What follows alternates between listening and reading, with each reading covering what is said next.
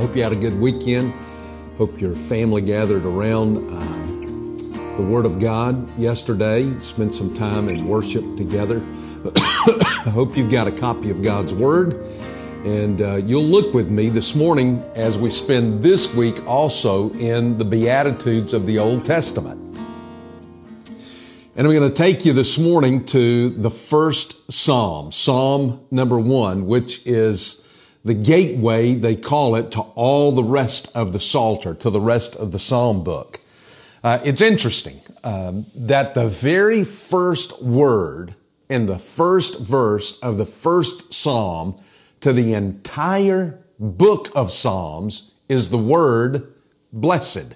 It's the word we've been looking at all last week and that we'll look at all this week. Kind of interesting. Let me show you while folks are still gathering to get here. Let me show you that Psalm 1 and Psalm 2 are basically anonymous. We don't know who wrote them. However, Psalm 2 in Acts chapter 4, verse 26, it is David who is stated there, I believe it's Peter speaking, uses a portion of Psalm 2 and attributes it to David. So you have to wait all the way to Acts chapter 4, verse 26, where it talks about this Psalm, Psalm 2, as being a psalm that David wrote. Psalm 1, we don't know. We don't have, it's not told to us who wrote it, but it opens up the entire book of Psalms here. And it's interesting because the difference in Psalm 1 and Psalm 2, they kind of go together. Psalm 1 begins with a blessing and ends with a curse. Psalm 2 opens with a curse and ends with a blessing. Psalm 1 tells you what the godly meditate on, and Psalm 2 tells you what the ungodly meditate on. So the two Psalms are very interesting, and it's an interesting way that the Holy Spirit opens the whole of the book of Psalms with the word blessed. Now, some people say that the psalmist starts off on a negative tone. And he's saying, blessed is the man, and this is what he does not do. And that's a negative. I think it's a positive. I don't think it's a negative at all. I think it's an incredible way to point out the positive side that a blessed man is a godly man, and a godly man knows what to say no to. And that's not negative. That's incredibly positive. So if you've got your Bibles ready and you want to look at this with me this morning, just some devotional thoughts, he's going to give you, I think, the best definition of blessed. The beatitude, this is the beatitude of character. He's going to talk about what is the character of a man that is called blessed. And he's going to give you the definition of blessed, I think, in verse 3. So last week we started off, this time last week, I was looking at the word blessed and beatitude. As we looked at that, now he comes this morning and he's going to give you his definition of what it means to be blessed. So we'll get to that in just a moment. But let's start up in verse 1. And the whole of the psalm is divided into two parts. The first three verses, and then verse 4, 5, and 6. That's where you draw the line. You've got the blessed man, and then you have the wicked man, beginning in verse 4, 5, and 6. The whole of the psalm, though, is this, is will you listen to the voice of life, or will you listen to the voice of death? That's kind of what's being stated here. Which voice are you going to listen to? All of life, all the voices that speak to you in life boil down to these two things, the voice of God or the voice of anybody else. So let's begin. Blessed is the man. Now there are three clauses here. And they're very interesting. This to me, as much as anything, shows me that Scripture was inspired by God Himself, by the Holy Spirit. The economy of words, the way this is stated, nobody but God can speak this way, in such a concise way, in such a brilliant way. There are three clauses here. In these three clauses, what you have is you have three different descriptors, and you have this whole digression that is taking place. The first clause it digresses into the second, that digresses into the third. In other words, each clause that follows gets a little worse, gets a little darker. Now, here it is. Blessed is the man who walks not in the counsel of the wicked, nor stands in the way of sinners. That's the second clause. Nor sits in the seat of scoffers. That's the third clause. Blessed is the man who walks not in the counsel of the wicked. Now, when you come to the word wicked, I think the King James translates it ungodly.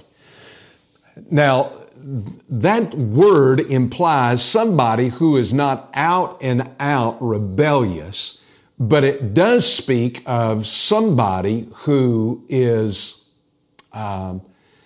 they just are not out and out evil, but they dabble in the things that are on the edge, things that are not in God's will, but they are not gross in their sin.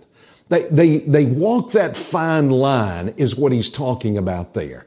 They deal in half-truths, let's say. I can remember my mama telling me years ago, she said, son, let me tell you, a half-truth is a whole lie. Well, that's this person. You wouldn't look at them and say, these people are just absolute pure wickedness. But what you would say is these people are shady. They're kind of sleazy. Well, he says that the blessed man does not walk in the counsel. He doesn't move around in those circles where they give their advice, where they pass on their understanding, where they are dealing in these half-truths. He said the blessed man, he doesn't walk around. Now, the whole concept of walk there is the unsettledness. He's restless. He's moving around, but he's listening. He's hearing. The danger of that is the influence of listening to ungodly people. People who deal not really in truth, but who deal in half-truth, who deal with things that are shady, we would say. Now you're going to watch the digression here. There's going to be a step down. He comes and he says, nor does he stand in the way of sinners. Now, standing means a fixture. It stands there. It's been affixed there. He's kind of settled in. There's no longer the restlessness moving around. I'm restless when I hear things that are not exactly right. When I hear something that's not exactly the truth, I'm restless about it. I may not be able to put my finger on it. I may not be able to say, well, this is what the problem. But there is enough of the Holy Spirit in me that keeps me restless. Well, here you kind of shut down the voice of the Holy Spirit and you begin to be a fixture. You stand there in the way. Do you see that word way? It can mean path, but it can also be translated as habit. Who stands in the habit of sinners? That person now is in outright rebellion against God. That person now is someone who is completely and totally in open rebellion. In fact, that word right there was used to describe those that were in Sodom. And it stated they were exceedingly sinful. So he says now he's gotten settled in. He's listened to where it's begun to have an impact on him. And young people, let me tell you something. That's where you need to stop it. You need to cut it off right there. Don't even listen to it because it will eventually lead you to the place to where you you stand in what they are standing in. You're standing with them in the midst of their sin. Now you come to the third digression, nor sits in the seat of scoffers. The scoffer here to the psalmist is the worst of all. And I'll describe it to you this way. It's a person who does not just sin in private, but they go out and verbally in public encourage other people to sin. But there's a second aspect to this. A scoffer is one who absolutely cannot stand anything that is right or of God. Now, let me just give you an illustration.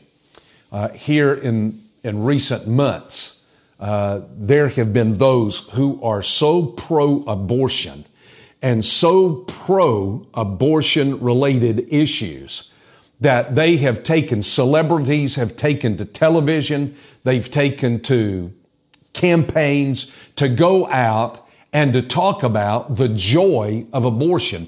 Now I want to tell you something. Abortion is murder. It's the taking of a life. Medical science says that, but I didn't need medical science to tell me that. The Word of God tells me that God is the author of all of life.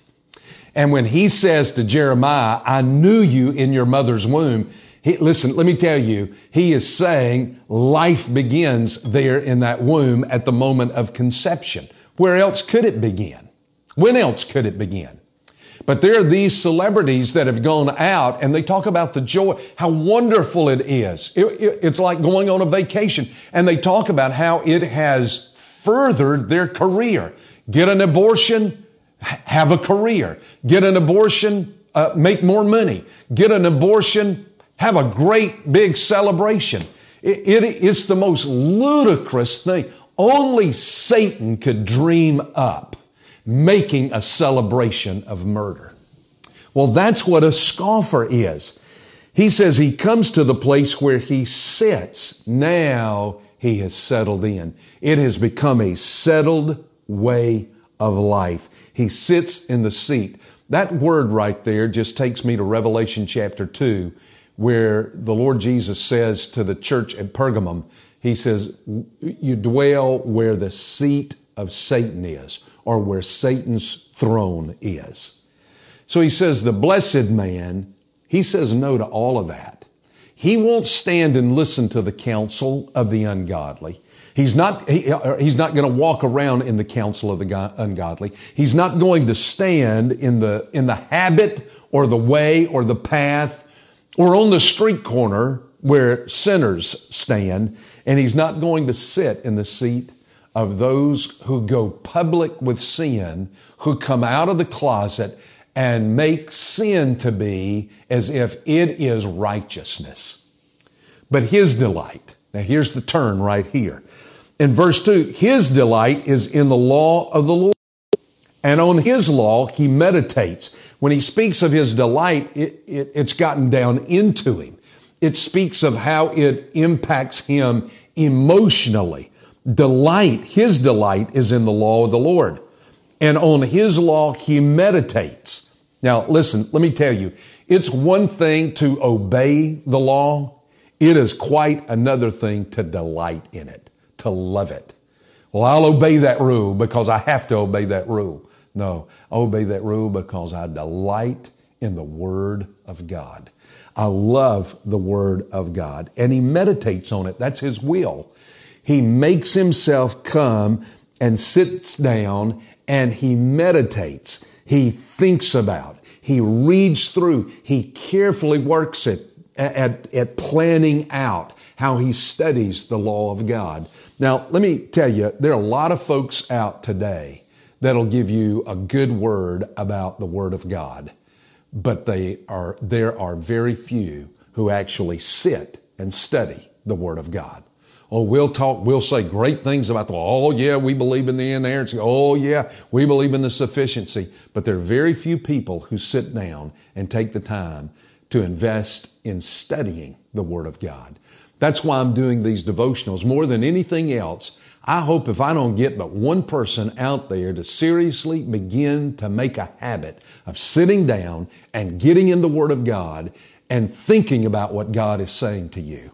That's what he says, this blessed man, a man who has real character, who has a beatitude of character. He's blessed is the guy who is in the Word of God. It's not something trivial to him. It's not a boast he makes, but it is in the quiet place of very much a part of his life. Now, let me get to verse 3, and let me show you, because this really defines, and I'll move on through this quickly. This really begins to define what blessedness is. Here's the prominence. He is like a tree. You look out here, you can see these trees. They're prominent on the landscape. In fact, when you look out there, you can't see anything but the tree. They build the background there. A man who loves the Word of God and who is blessed in his character, he's prominent in this culture today. There are very few men of real character left. He's prominent. Number two, he's permanent. He's planted. There's a root system there. It speaks of stability. He's not just blown about. These trees, I've seen storm after storm come through here. These trees, let me tell you something. They sway with the wind, but they stand. There's a stability to it because there's a deep root system. There's the permanence. There is the position. They're by streams of water. This is right here on this lake. These trees, they've got a position where there is a nurture. This past summer, there was pretty good drought here, and yet all of this stayed. Why? Because it has a source right here. You have a source, and the source is the Word of God. Let me give you the fourth thing. It's productive. It yields its fruit. It's productive. In its season, propriety. That is, it bears its fruit in season at the right time. Propriety. In season gives you the indication that you've got a sense of God's timing. God's timing is critical in your life. When do we do this? When do we do that? When do we do the other? It comes in the timing of God. How do you get God's timing? You get God's timing by spending time with God. It's the only way you can get it. Then you come to perpetuity. Its leaf does not wither. It's always evergreen. It doesn't dry up and turn brown. It doesn't fade away. And then comes the prosperity. And all that he does, he prospers. Now, verse 3 gives you the definition of what it means to be blessed. A man who is blessed has prominence, permanence, position. He's productive, the timing, propriety, perpetuity, and prosperity. That is how God blesses a man who has a love for His Word. It's something on the inside. You see it on the outside, but it's not just external. It is internal. It is deep. It is real. I don't know if you remember season 1, episode 16, the beauty contest. Founders Day in Mayberry. They're going to hold a beauty contest, and they appoint Andy to be the judge. Do you remember that? Ellie, you know, he makes an offhanded statement to Ellie. Oh, don't worry. I'll pick you in the end. And she gets all upset about that. If you pick me, I'll never speak to you again. And then, of course, then begins the parade of all the mothers and all the uncles and all the dads who want Andy to pick their daughter. Well, up comes the time for the contest and for Andy to pick the person who is going to win the beauty contest and become Miss Mayberry.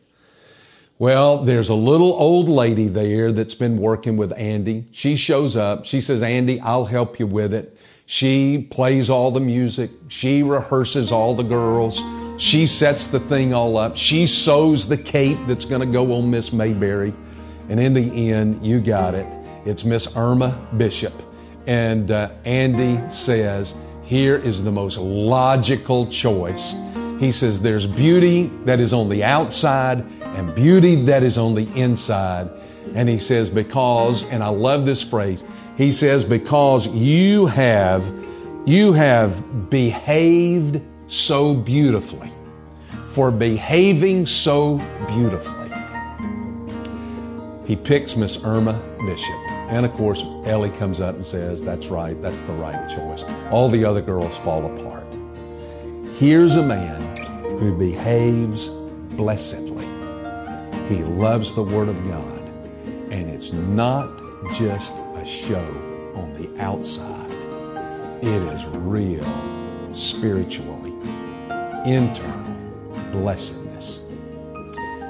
Blessed is the man or the woman who walks not in the counsel of the wicked, nor stands in the way of sinners, nor sits in the seat of scoffers, but his or her delight is in the law of the Lord. And on God's law he meditates day and night. God bless.